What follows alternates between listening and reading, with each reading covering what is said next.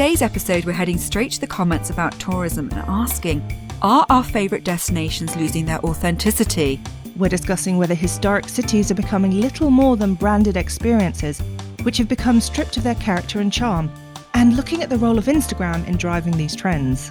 From accusations that Edinburgh has become a Disney town to complaints that the film The Holiday has ruined a small village in Surrey, people have a lot to say online about the impact of Hollywood on tourism. So let's head straight to the comments as we ask whether the effect of Instagram and Hollywood on historic and cultural places has gone too far. So, this episode is inspired by our recent trip to York. I grew mm-hmm. up in mm-hmm. York, my family are from York, and I was back at my family home. And Lisa came over from Norway for a week to visit, which was lovely. But this was your first visit to York, wasn't it, Lisa? It was indeed. And, you know, I absolutely loved it. And, you know, I always wanted to visit as my grandma is originally from Yorkshire and she moved down to Poole in the 1950s and she always wanted to go back. But now I understand why she was always talking about it. It was absolutely lovely. And I also wanted to see the house that the Bronte sisters grew up in. So it was a, a brilliant trip. But York City itself was absolutely gorgeous. I loved all those little winding cobblestone streets and just all the character. Well, York has a lot of character. I mean, it's a very old historic town, but it's got multiple different historic elements that are all intertwined. Mm-hmm. So it was a Roman settlement, and they called it Eboracum. And you have the um, York walls that um, yes. were, the, were actually the edge of the settlement at the time, and people can still walk on them. And then to the Saxons, it was known as Eoforwic. I don't know if I pronounced that correctly, but that's how I'm going to say it. And then, of course, the Vikings, uh, and you must know all about the Vikings living in Norway. But um, they came as invaders and they stayed on in settlements and they called it Jorvik. Um, and the Jorvik Centre is a, a, a well known museum there. And of course, it's got the beautiful cathedral York Minster, which mm-hmm. I actually went to the Minster Song School uh, primary school. So I had to go in there a lot. I didn't oh. appreciate it at the time, I have to say, as a child. But um, yeah, I mean, it's a beautiful old town with these different elements that come out in the architecture. But it's not just a beautiful place. The people were just so friendly. It's a mm. bit of a mm. cliche to say. Yeah. Yorkshire people. They're just so warm and, like you said, salt of the earth. And um, we went to that iconic sort of tea shop, didn't we? Yes. Betty's, which is right in the heart of York uh, City. And it was just beautiful. Like, would you say it's all Art Deco in there? Yes, it is now. I'm trying to, I think the building is, but they've really brought it out in the decor more recently. Um, and, yeah. and the huge glass windows, and there's often a very long very long queue for people to get in, but it's lovely. I mean, we had the most delicious breakfast. We had some like eggs and mm. eggs royale. It was just delicious with a cappuccino. But then it was like ten thirty in the morning, and the people next to us had a like a whole cream tea going on. Yes, I've never seen a cream tea breakfast before. I'm very I'm very familiar with high tea afternoon yeah. tea but that was a new one for me. But then you took me. I took you to the Shambles. I did. Yeah. For people who don't know, it's one of the most recognised historic streets in England. It's often referred to as the best preserved medieval street in Europe. And for example, I'm just going to read a description that someone put on TripAdvisor, which is this short historical street is located in the centre of the city amongst other taller, more modern buildings, and therefore can be easily missed but for the signposts. The narrow street is cobbled, and on either side there are old, quirky Tudor buildings that give it a closed in and interesting feeling. This is a major tourist attraction, so it can get busy, but still worth visiting. And I used to go down there as a child mainly because one of my favorite art supply shops was down there. And it was one of my fetishes, so to speak. I used to love collecting art supplies, that and stationery.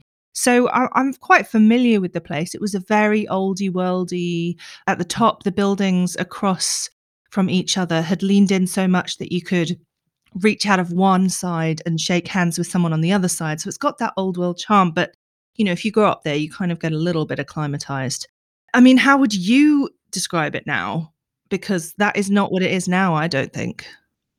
Yeah, I mean, as soon as you step foot on that street, it feels like you've been transported onto a film set or a Harry Potter mm. theme park. I mean, almost all the shops were to do with Harry Potter, wizards, witches, or ghosts.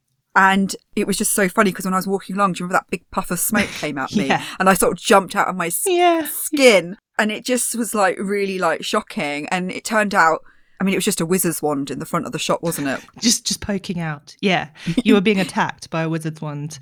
Um, and they've really gone to town with the Harry Potter thing. And this isn't something that I remember. But yeah, I mean, it was Harry Potter world, essentially, that whole street. now.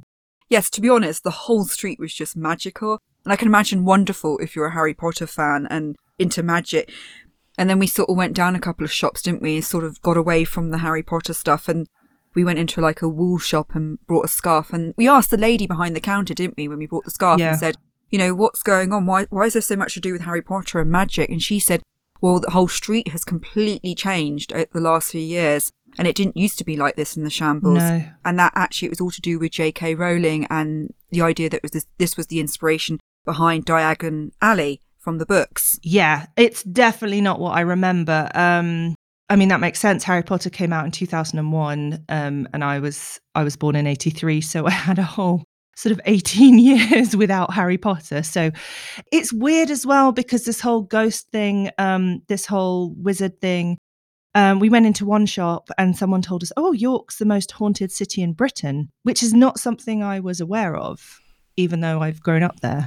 Yeah, it was strange, wasn't it? Because we went home and we were a bit sort of curious about all this stuff about hauntings and ghosts and York being the most haunted place. So we looked it up and it said that in 2002, York was declared the most haunted city in the world by the Ghost Research Foundation International.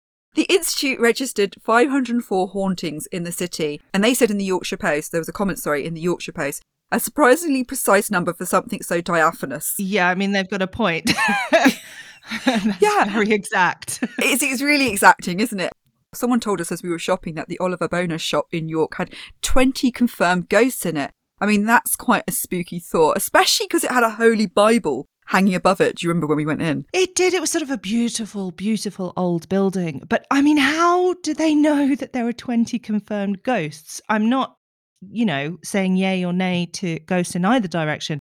But you'd have thought that if they had someone who could come in and count them, that they would have also just sent them home or something or however that works i don't know but but this is not something that people were telling you all about i don't remember this as a big theme growing up i mean they had the ghost tours but i know they have that in other historic cities like london and i think maybe edinburgh Mm-hmm. and they do have the york dungeon like like london but Yeah. the main focus for me growing up was the Romans, the Vikings, and the Minster Cathedral. And this ghost slash uh, wizard slash Harry Potter element, you know, something very new that I didn't grow up with and, and, and, and a bit confusing for me, I suppose. I mean, come on. Yes, they're clearly capitalizing on Harry Potter. Mm. And, and I can imagine that really pays off big time in terms of tourism. But, you know, this idea of it being Diagon Alley, um, inspiration, the shambles, is even mentioned on the Visit York official website. Yeah, that's crazy for me because I wouldn't have thought that they would be on the official websites um, pushing that element, maybe the shopkeepers. But this is even despite in 2020, so three years ago, J.K. Rowling herself disputed this and she tweeted that she was thinking of putting a section on my website about all of the alleged inspirations and birthplaces of Potter. And someone actually responded with, There are businesses here in York who will fight anyone, probably including you, who doubts that Diagon Alley is actually the shambles. I would not recommend coming between a Yorkshire shopkeeper and their marketing. and she actually replied by tweeting, Well, it looks like I've got a fight on my hands because I've never seen or been to the shambles.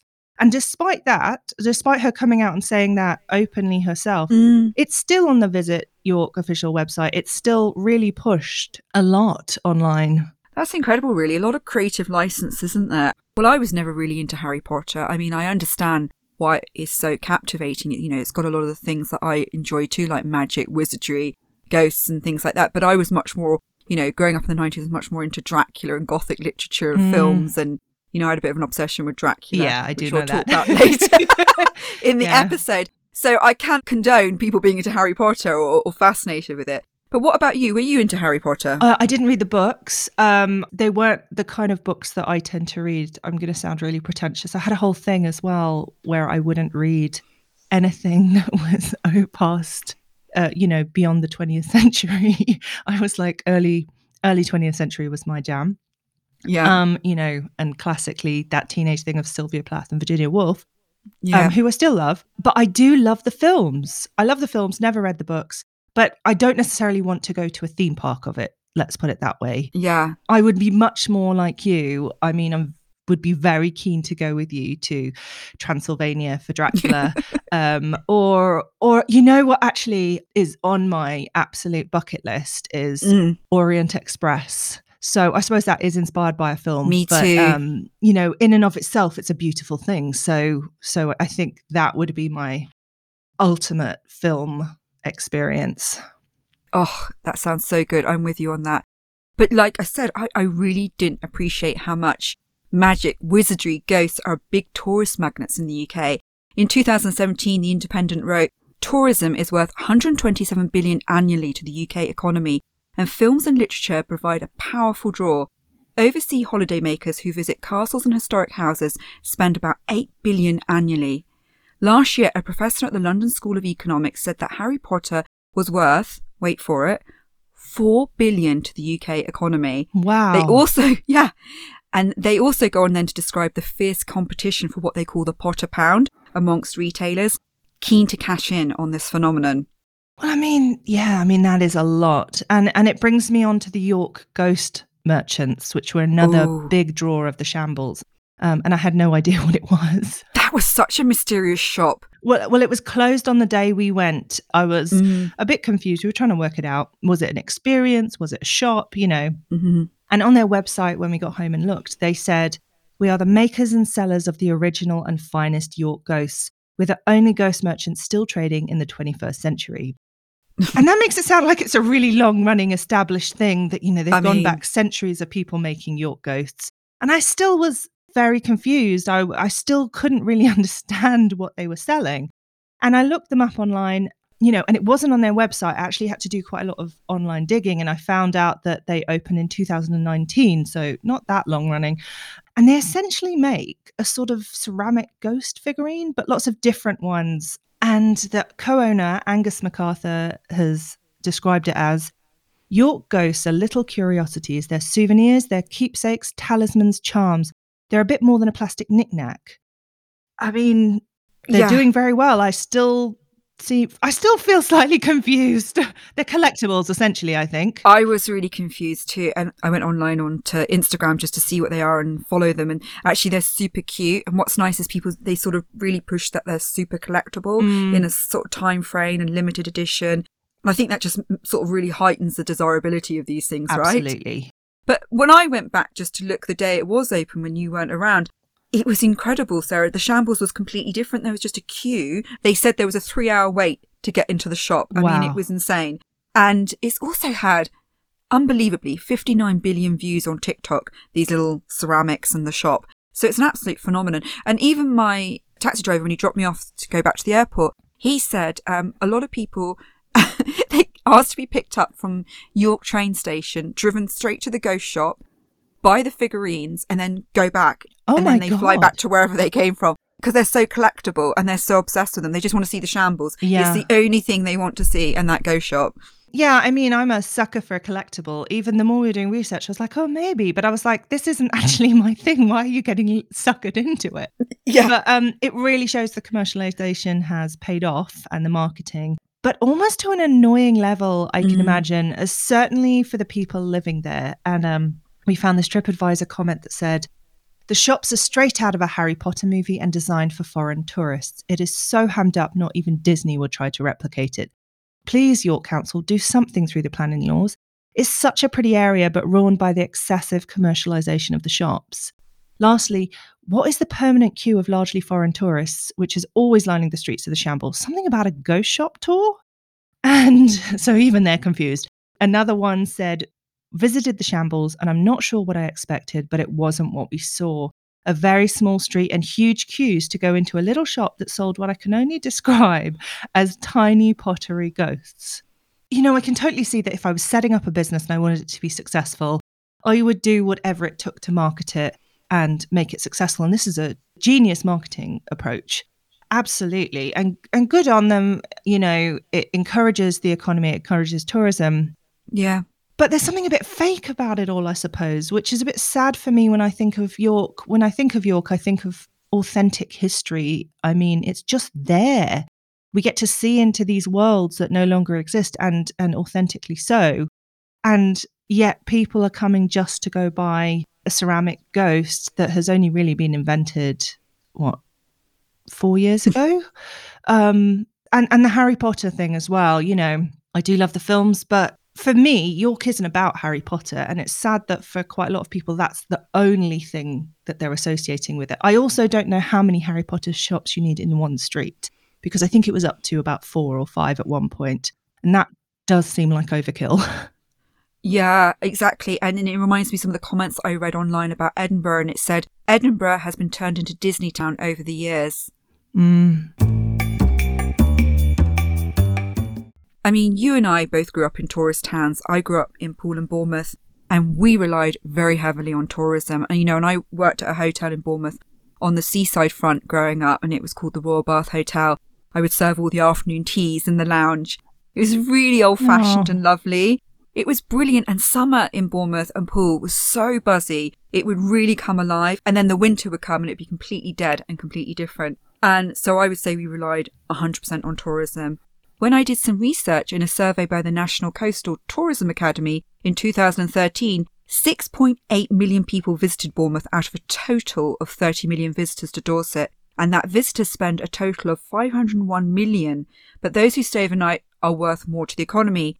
And that tourism supports over 12,000 jobs. So it just shows you how important tourism is to our communities and to our livelihoods. Oh, absolutely. Especially places that are particularly hinged on that. Mm-hmm. So I spend a lot of time in Cape Town, which is a, a big holiday destination for a lot of people. And they do rely on the foreign income, particularly because of the exchange rate. And I really saw the effect of the lockdown on Cape Town. A lot of people went out of business. And so I can really see the importance of tourism. But sometimes people forget that people actually live there as well. Yeah. I mean, I studied at Christ Church, Oxford, which weirdly also has a Harry Potter connection the dining hall, um, it was the inspiration for the dining hall at Hogwarts. They filmed on the staircase going into the dining hall um, for when they first arrived at Hogwarts as well. But it was very weird living and working there and also having it as a tourist attraction. I mean, I used to be trying to get to tutorials and I'd come out maybe running late and I'd just be swarmed by about 30 foreign children who were dressed in wizarding robes and hats. Oh, that's so sweet. So sweet. It, it's very sweet, except for when you're trying to get to to a tutorial that you're going to get told yeah. off for. and and there was one anecdote of my um, my friend. So there are parts that are open to the the public and parts that aren't. And the the parts that the students actually live in, not so much. And um, he was just trying to study in his room. One of my friends, and a Chinese tourist just came, walked into his his bedroom essentially, and started trying to take photos of the place. Oh boy! And he was just, um, yeah, this isn't open to the. I am not Daniel this is just Radcliffe. My this is just my room, guys. Um, you know, yeah. so there is that balance. It can be very frustrating when you're living um, and trying to go about your daily life, and you're just overrun by tourists. Yeah, and especially when you have something as beautiful as Christ Church oh, yeah. College. I mean, isn't isn't there like a little what do they call it, punting? And you do the Alice in Wonderland tour around yeah. there as well. So Christ Church really has the Alice in Wonderland theme as well as the Harry Potter theme.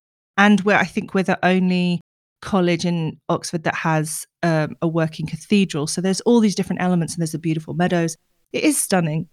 And I think if you've paid to get in, which I don't think it's cheap, as a tourist you feel well i'm going to get my money's worth but it's about the balance because we've also also the students pay to be there and to study there and that is the primary reason for being i suppose so but sarah it's not just about harry potter is it i mean no. look you and i grew up in the what would you say peak rom-com era or yeah. british rom-com era and you know notting hill love actually thank you holiday. richard curtis yeah my absolute favorite is The Holiday, even though I've read so many articles sort of deconstructing it and saying it's actually a terrible film and all the messages in it are terrible. So let's just enjoy it for what it is, right? Yeah. But I was in love with that cottage in The Holiday. I mean, do you remember it? The one that Kate Winslet's character lived in, Iris? It was so pretty, but I would have said almost too pretty. It'd be the kind of thing that my mum would call chocolate box sweet. Right. And, you know, ideal almost. But the main thing for me about these cute little cottages is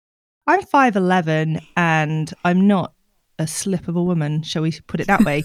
um, I just think, you know, it's like living on a narrowboat. How do you? I, I'm going to need the space. I'm also, you know, genetically predisposed to hoarding through my family, so I don't know where I would fit all my stuff. But it was gorgeous, absolutely. I mean, it, it was. It was so I just idyllic and gorgeous. Mm. It was like you said. It's like the perfect little cottage. So when the film came out in 2006, even back then, I remember when I was googling, you could find quite a lot of sites dedicated to where it was filmed and about the interior design. Um, and now there's absolutely hundreds. And the director or the writer and director behind it, Nancy Meyers, she's sort of known for creating these beautiful interiors and locations. Mm. Um, you know, she did The Parent Trap with Lindsay Lohan, um, Something's Got to Give with Diane Keaton, and It's Complicated with Meryl Streep. They always have these beautiful, like I said, interiors. And she's created this phenomenon called aspirational lady porn. Oh wow! So, yeah, yeah, I've not And heard so- that phrase before.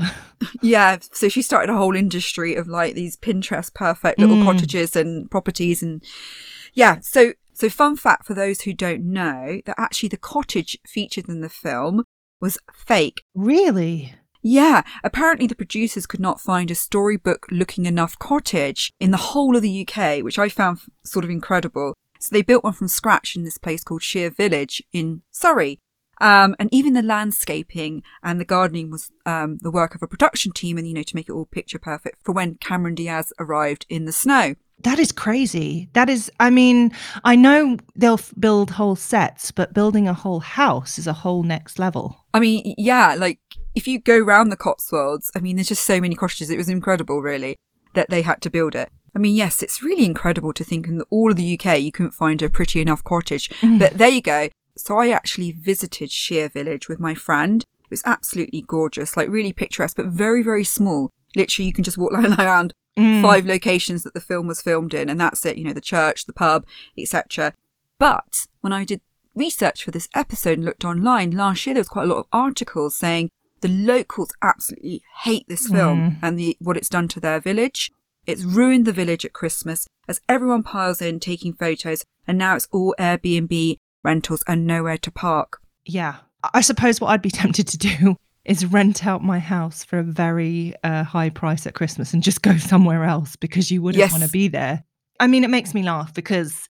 I mean, it makes me laugh because I, do enjoy it for that sort of trashy rom com feel, but sort of, I don't know how Kate Winslet's character, who's a journalist, earns enough to have such a beautiful house in the Cotswolds. Yes, right, exactly. I mean, it's like that famous thing, like Carrie Bradshaw wages. Like, where are they? How are they Yeah. affording these beautiful homes?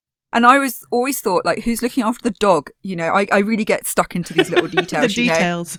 And I think the film has a lot to answer for in terms of setting real, realistic expectations for women. You know, yeah. That you're going to meet Jude they're- Law down the pub. When does that ever happen? No. But it's not just the holiday that's impacting a little village in Surrey. There's also the impact of Notting Hill. And do you remember the pink house in Notting Hill? I do. Yeah. Very pretty. Very very pretty. But apparently this house has become a sort of uh, a go-to place for influencers to Oh, take lots of photos. And it's actually been leading to damage being done to the building. So the owner said high heels worn by models have cracked the doorstep of his west london home and his railings have also been damaged. He said people used his home for photos on a daily basis. A quote from him. One time there was this really big group. They had changing tents outside. They had two tents there. They take it in turns to sit on the doorstep they left their bags there and left, and they never came back. Wow. I mean, they just le- left their bags and went off. They were like, "We don't need them. We've Yeah. we've got we've got the shot." Yeah, I mean, yeah, I, I do think the rise of even though I'm not on Instagram that much, I think the rise of Instagram and influencers has had a huge effect on tourist spots. And in 2019, Insider did an article that was titled 15 Destinations Instagram Has Helped Ruin. And one of the quotes in there was These 15 travel spots have faced overcrowding, gridlock, environmental damages, and more thanks to unwelcome Instagram Mm. fame. Um, so, for example, embrace yourselves. Um, the Tibetan base camp of Everest accumulated over eight tons of waste, including human feces and mountaineering equipment, thanks in part to the flow of tourists who could reach the Tibetan side of the mountain by car. And I've actually been there hmm when I was 16, so it's quite quite a while ago. I don't remember it being that bad, but I was really not very well at the time. But I think it's absolutely insane that I suppose it just shows whatever you think is just a little thing for one Mhm. person absolutely builds up when there are thousands and hundreds of thousands of people. And that's why you have to be so Yeah. careful. Um, Yeah. But I'm not going to give you a lecture on littering right now. yeah. No, no, but it's my pet hate littering. I, I am that person now. I felt like I fully claimed that when I turned 40, I started picking up litter in my local community because it's so pristine where I live. Yeah. And the water, I just can't bear it. But it's interesting because, you know, recently Amsterdam's launched a stay away campaign in a bid to crack down on antisocial behaviour among visitors to the city. Um, its council has released a digital campaign aimed at 18 to 35 year old men in the UK. Um, and, and this is nothing new. You know, I've read a lot about Barcelona um, being sort of subject to over tourism. It said uh, Mm. tourist numbers in Barcelona have quadrupled in a decade. Can you believe that? That is insane. And for residents, this has translated into a 50% rent increase over the last past five years. And this is going back to my um, point earlier about um, Shere Village, that they're saying that it's just full of Airbnbs. You know, it's not good for the local community.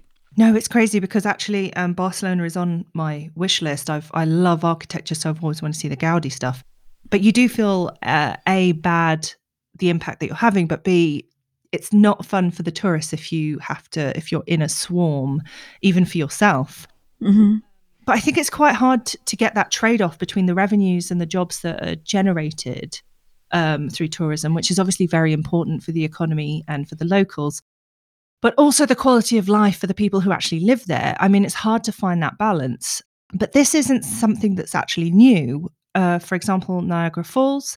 As far back as the 1830s, there were complaints that the landscape around the falls was being spoilt by the sheer number of visitors. And by the mid 19th century, the number of shops, photographers, and aggressive guides were, according to some, ruining the experience. So I think, uh, although I think Mm. maybe they'll be complaining a lot more today. Closer to home, we have Stonehenge, which I, I visited only a few years ago. And it was completely roped off. And, you know, there was a very set sort of organized path to get there. But in the past, visitors to Stonehenge were actually handed chisels so that they could chip off a little piece to take home. No. And that seems absolutely crazy to me. It, it would be like turning up at what?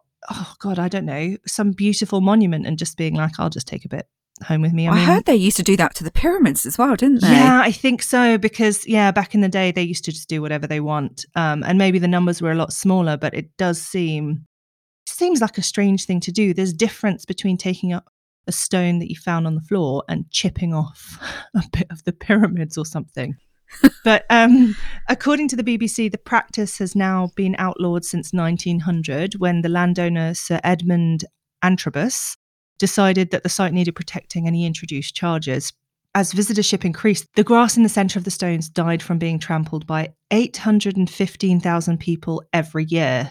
Um, so in 1977, the stones were roped off so that people couldn't climb on them any longer. And that's how it was when I went. Yeah. Yeah, no, it was still a great experience, but it was, you know, it it's not. I would have loved to have been in there alone and without rope. I think there was a comment on Reddit where someone talked about when I was a child, it wasn't fenced off. Me and my sisters used to play on and around the stones. It's a fascinating glimpse back to an utterly unrecorded time, and I love seeing it as I pass. The visitor centre and roped off path miles from the stones may protect them, but they really reduce the magic. And I, I can totally understand that. I would have Mm. loved to have been there as a child, climbing on the stones and just enjoying them naturally. But when you've got those numbers, Yeah. you do have to think about protection. So I understand that too. It's just, you know, it is the way it is. But as we've touched on, the effect of Instagram has really affected how people are tourists. I think it's changed things a lot, hasn't it? Well, it's interesting because I was thinking about it the other day that I used to buy Lonely Planet books a lot before I went to travel somewhere, and I didn't travel a lot growing up. But I bought a book about Thailand, one about California, and then I would go through it and sort of sort of highlight the places I wanted to visit that were interesting to me from those really amazing little reviews of restaurants, historic sites, uh, you know, and you really had to put a lot of work into it and get your map out and everything, Yeah. you know? Did you ever used to buy Lonely Planet books? I did. Um, I probably still would because I'm such a I have such a fetish for books and papers. I like I'm old school. I don't I Yeah. don't do um, Kindles at all. Yeah, no, you really had to go through, but there were so many options. It wasn't like here are five things, everyone go to these five things. You could really you really had a lot of choice and it was up to you to build an itinerary and I'm a big fan of itineraries. But the point was, you'd sort of go through the Lonely Planet books and you'd pick the places that were interesting. It wasn't just like feeling like cities were Instagram checklists Mm. and that everyone's going to the same places and taking photos. You know, you don't feel like everyone is spread out. And actually, the travel editor of the Financial Times says that the Instagram is a real issue and that the tourist boards have a real job to kind of try and get people to visit other places. And he said the issue is not over tourism, it's that everyone is going to the same places. And so I thought that was a very interesting insight. Well, it's weird to me because one of the things that I specifically do research on when I go somewhere is what are the hidden gems? What are the exciting things? And sometimes I also I used to play this game where you get on a bus or a train. It depends if you're in a safe place, and you drive around until you see something interesting, and then you just walk down that street because I, I do love architecture, and you Mm. get to discover a bit of what it's really like there. That's what I like. Yeah, and according to travel company Top Deck, 18% of 18 to 30 year olds book holidays directly based on posts. I mean, that's insane. Yeah, I can't imagine doing that, but um I mean, obviously it works. And I read an article, um, hashtag Instagram ruined my holiday, where the writer said Santorini wasn't like this the last time I visited 10 years ago. Of course, it was still heaving. Tourists have flocked here for decades, and it would be churlish to suggest that many weren't taking multiple selfies on digital cameras in the noughties too. But they weren't subjecting everyone around them to a relentless public quest for validation. I think living through the camera is such a big thing these days. And I think it's just so hard for people to enjoy it in the moment and the experience. You know, they're so busy thinking about how they're going to portray it later on social media. Mm, that's so, that's really true. Men's editor of Condé Nast Traveler, uh, he put it this way: We've turned the camera around, focusing not out but in. Photography no longer encourages seeing; it simply encourages projecting, turning the world's great vistas into mere backdrops for the self. I think he's put that so well. Mm-hmm. And it really brings me on to uh, it's not just about ignoring beautiful vistas.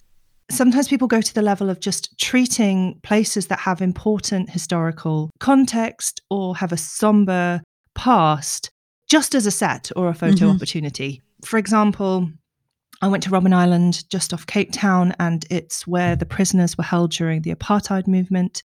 Um, particularly Nelson Mandela was one of the most famous inmates and you do this organized tour and it culminates and what's what's actually brilliant about it is the the tour the people who do the tours are ex-prisoners who are paid who then make a living from that and so Mhm. they they bring their own personal experience they were actually in there Mm. and it culminates in the cell that Nelson Mandela was kept in for 18 years. It's a small cell and you know to be locked up i can't even imagine being locked up for 18 years. But as we came to it everyone was jostling pushing each other out the way and trying to take photos. There were even some people holding up their camera or phone over the head of the people in front of them and just snap snap snapping away. And i was actually really shocked because for mm-hmm. me I, I had no intention of taking a photo and i'm not saying you should never take a photo but I just wanted to have a reflective experience that a real another human being had been locked up there, you know, unfairly and had had to live their life in that space and I I think it was something that I just wanted to reflect and have respect for. But I was definitely pretty much the only one like that because it it was it was essentially just a crazy jostling photo shoot. And I, I found that really, really strange. I just find that unbelievable. Like, really? Do they not even have signs up saying you can't take photos? They've not taken that policy then. No, and I think South Africa, because there is such a lot of poverty, people will allow what has essentially become poverty tourism as well. You have that in the townships Yeah. because they just need the money and they want the income coming in. There are a lot there are a lot less rules there, I would say. But I also Yeah. think people have just become really desensitized to that feeling. And I- was telling someone else a story and they said, it's strange because there are so many famous photos of that room. There's no need for you to take one. If you want a photo, get one that's actually well done. You don't need to be pushing people out of the way to take a really shitty photo on your camera, on your phone. And I think people have become really desensitized Yeah. to to really the empathy of what what it what the other people's experiences are. Mm. But how much do you think technology and social media has affected our ability to sort of just be in the moment? Well, there was this comment on Quora that said 98% of humans are not living in the moment. They're living in future moments where they will show their pics to other people on social media and get that feeling of appreciation. I mean, one to two pictures is good, but more than half the time they're clicking pictures in different poses so that they can live in the illusion that their life is awesome by showing it to other people. So, how are you at photo taking and live or living in the moment? When I used to travel before, back in the 90s, I just had a rubbish camera, so I didn't take a lot of photos. But ever since I got the iPhone, I do take quite a few pictures. And when I went on one of my first weekend breaks with my new boyfriend, you know, it's now nearly six years ago, went to Copenhagen. You know, I had, I was holding his hand and then I had the camera in the other hand or the phone, constantly taking pictures because it was such a beautiful place. And by eight o'clock in the evening, we got Tivoli Gardens, which is this beautiful kind of little old fashioned amusement park. And I was like, oh, that's so pretty. That's so pretty. And he said, just put the camera away. It's enough. and I was like, I was, I, I, like I, like our fat shaming episode, I was photo shamed. I was like, I slid oh. the camera back into the handbag, like, oh, I'm that person. You know, I'm just not in the moment at all. So I have been there and I saw it to a really extreme level um, when I went to Florence for the first time last year. Again, another holiday I've been waiting for, you know, after COVID. I hadn't done anything for years. And I went there and my goodness, it was just like following a trail of people doing the same photos. And you finally get to this famous spot at the top of Florence and everyone's looking over to take those iconic sunset pictures and it was just like you said, it was jostling for permission, mm. uh, um, position. I even had this young lady. She seemed to have a team of people around her. I didn't, I don't think she was famous, just her friends, and they sort of pushed you away like bouncers, so that she could look like she was sat on the wall on her own wow. with the sunset behind her, and and like her hair being pulled to one side. And I thought I was being cheeky, just getting a selfie with me and my partner, but she was not aware at all. So I, I've seen, I've done it myself. I own it that I have had a tendency to this and I'm trying to stop it and live in the mm. moment more. But you haven't brought bouncers with you. So, but I've brought no bouncers with me and teams to kind of make sure I look glorious on those sunset photos in Florence. But yeah, I mean, that is new to me. This sort of, um, doing whole photo shoots, like I said, you know, in front of uh, the Leaning Tower of Pisa, there is like whole theatre productions going on now. Mm. I mean, I've never been like that myself. I've I've actually almost I went through a whole period where I wouldn't take photos when I went somewhere. Um, but I loved, and I still do. I love art exhibitions. Um, but sometimes I'd be distracted from just enjoying the art because I'd be thinking, which of these paintings am I going to get a postcard of so that I can keep the memory of that that art? And it really felt like I was trying to possess it. Like I couldn't just enjoy it in the moment because yeah. then it would be gone. And I didn't trust somehow for some reason there was like you couldn't just go back to it in your memory. You needed something physical that you could hold on to that somehow memorialized it. Yeah. And I would sometimes not even experience the, I don't think I was experiencing the art as fully as I could because I was really focusing on that. And that brings me to a Quora comment that I feel sums it up, which says, People are obsessed with taking f- pictures because they're scared, scared that one day all their precious memories will be gone. Over time, as you age, your birthday memories store themselves in a tight container, not letting you see them one last time, not even letting you say goodbye. People are obsessed with taking pictures because that, that phone, stores their memories for them, most likely being with them until they leave this earth. Just by looking at a single or thousands of pictures, memories can be reborn, even restored. And I think that's a very beautiful quote. I agree. I think it's quite moving. Well, I definitely think Instagram has changed so many things in how we engage with life. I mean, it's not just about tourist destinations. You know, one of the things I noticed in the UK and visiting York, and you well know, is when we went to these cafes and restaurants, and you know, we were just even sitting in Betty's and I was looking over at the National Bank, everything's covered in these sort of artificial plastic flowers and these sort of Instagrammable backdrops. And I just was really intrigued by this. I was like, where's this come from? Because yes, I've been back to the UK like only a handful of times in the last five years, but I've never seen it so much as when I was in New York City. Yeah, and you were actually getting quite irate about it. I mean, yeah. but but it sort of made sense because almost every 10 to 20 meters you couldn't go without seeing somewhere covered in fake flowers. And it's really it was funny actually because I I was in the Ivy in Soho um, a few weeks ago and I was in the bathroom and the ceiling was covered in these very pretty fabric flowers with a beautiful wallpaper down the side. And I, I was thinking, oh, that's pretty. So I took a photo. so it clearly works on people. Yeah. But I was surprised at how many of the buildings outside of York had them. It was, yeah, a lot. I mean, they absolutely were everywhere. And, you know, we went and looked this up, didn't we, afterwards? Because we are like, is it just me? And Mm. there's obviously been a thing for a while because in 2021, The Guardian wrote an article titled Tacky or Trendy? Fake flowers are blooming all over the country. And they said the main driver of this boom has been the flower wall, with giant garlands of fake blooms and foliage providing a supposedly glamorous backdrop for selfies. Well, yeah, I think this trend was definitely started by celebrities. I mean, I don't know if you remember, Kim Kardashian had a flower wall for her wedding to Kanye, but they were real flowers. So I think that that is a bit different. Yes, I remember that. And actually, a lot of the UK celebrities, I was just looking on Instagram, they post a lot of pictures with these elaborate and artificial sort of floral backdrops in their own homes. And apparently, this has led to a massive increase in fake flowers at home as well. And Tesco's have said we've seen nearly a threefold year on year increase in sale of artificial flowers. Wow. I just can't believe it. I mean, I suppose it makes sense because there are these lists of Instagrammable, the most Instagrammable restaurants, which isn't necessarily how I would choose my restaurant. I do love atmosphere and design, but um, yeah, that's a that's a whole new level. But the extent of this trend really took me by surprise because I'm not really on Instagram very much, and it's not every 10 to 20 meters in Cape Town. I mean, what's it like in Norway? Well, I don't think I've ever seen anything like this in Norway. I mean, you, of course, you've got this stunning backdrop of nature, and I just can't imagine going for a walk in the nature and all the fjords, and then suddenly you stop in a cafe with some fake wisteria all over the front to make it extra beautiful. I can understand in cities to liven them up, Mm. but th- but they look so fake to me. Sorry, I'm Yeah. going into my rant again.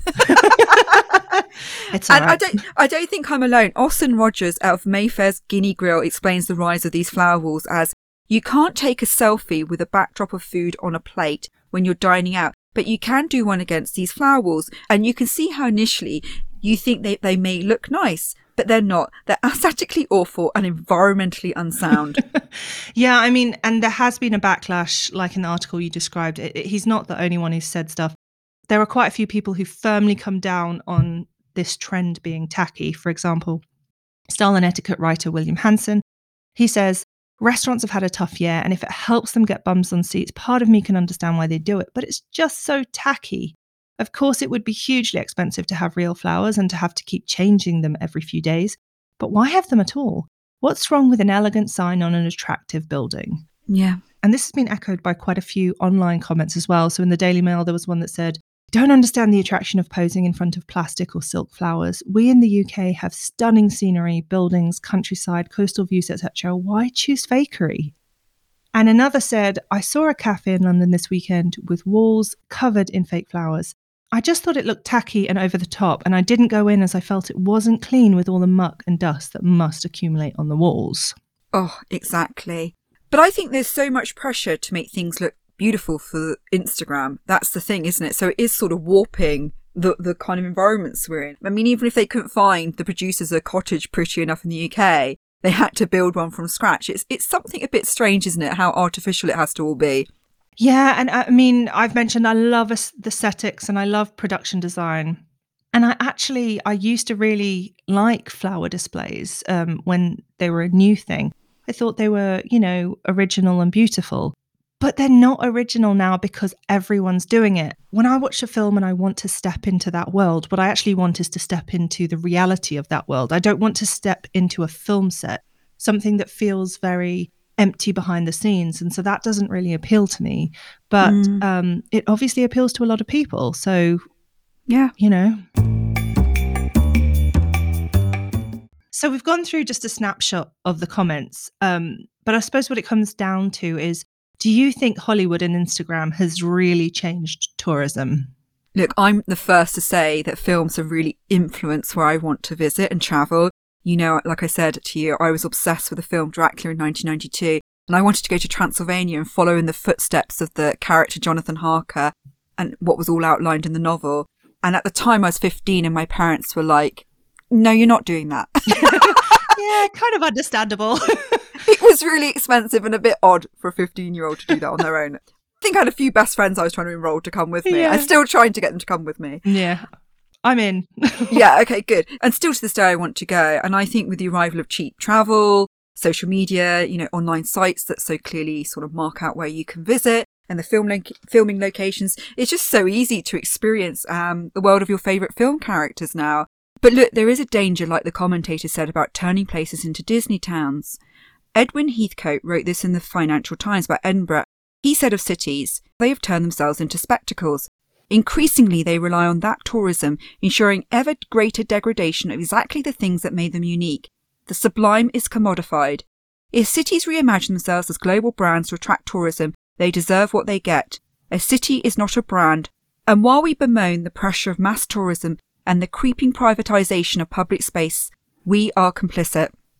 What do you think? Well, I grew up watching movies and I, I love the sense of magic on the screen. And if a particular movie has touched you, then you can often want to explore it further by visiting the places associated with it.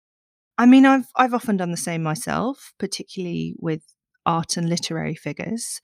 So, for example, um, Vanessa Bell's Charleston is just one of my favourites. But it does sadden me that beautiful historic places are sometimes being turned into what you can describe as, I suppose, glorified film sets. And what's ironic is that when we see something really beautiful on Instagram, we're often initially attracted to it because of its originality. But by everyone trying to recreate the exact same aesthetic, it unfortunately just becomes banal and, well, much less authentic. Following trends are nothing new, but with the rise of Instagram, it sometimes seems that online inspiration has just become a paint by numbers instruction book.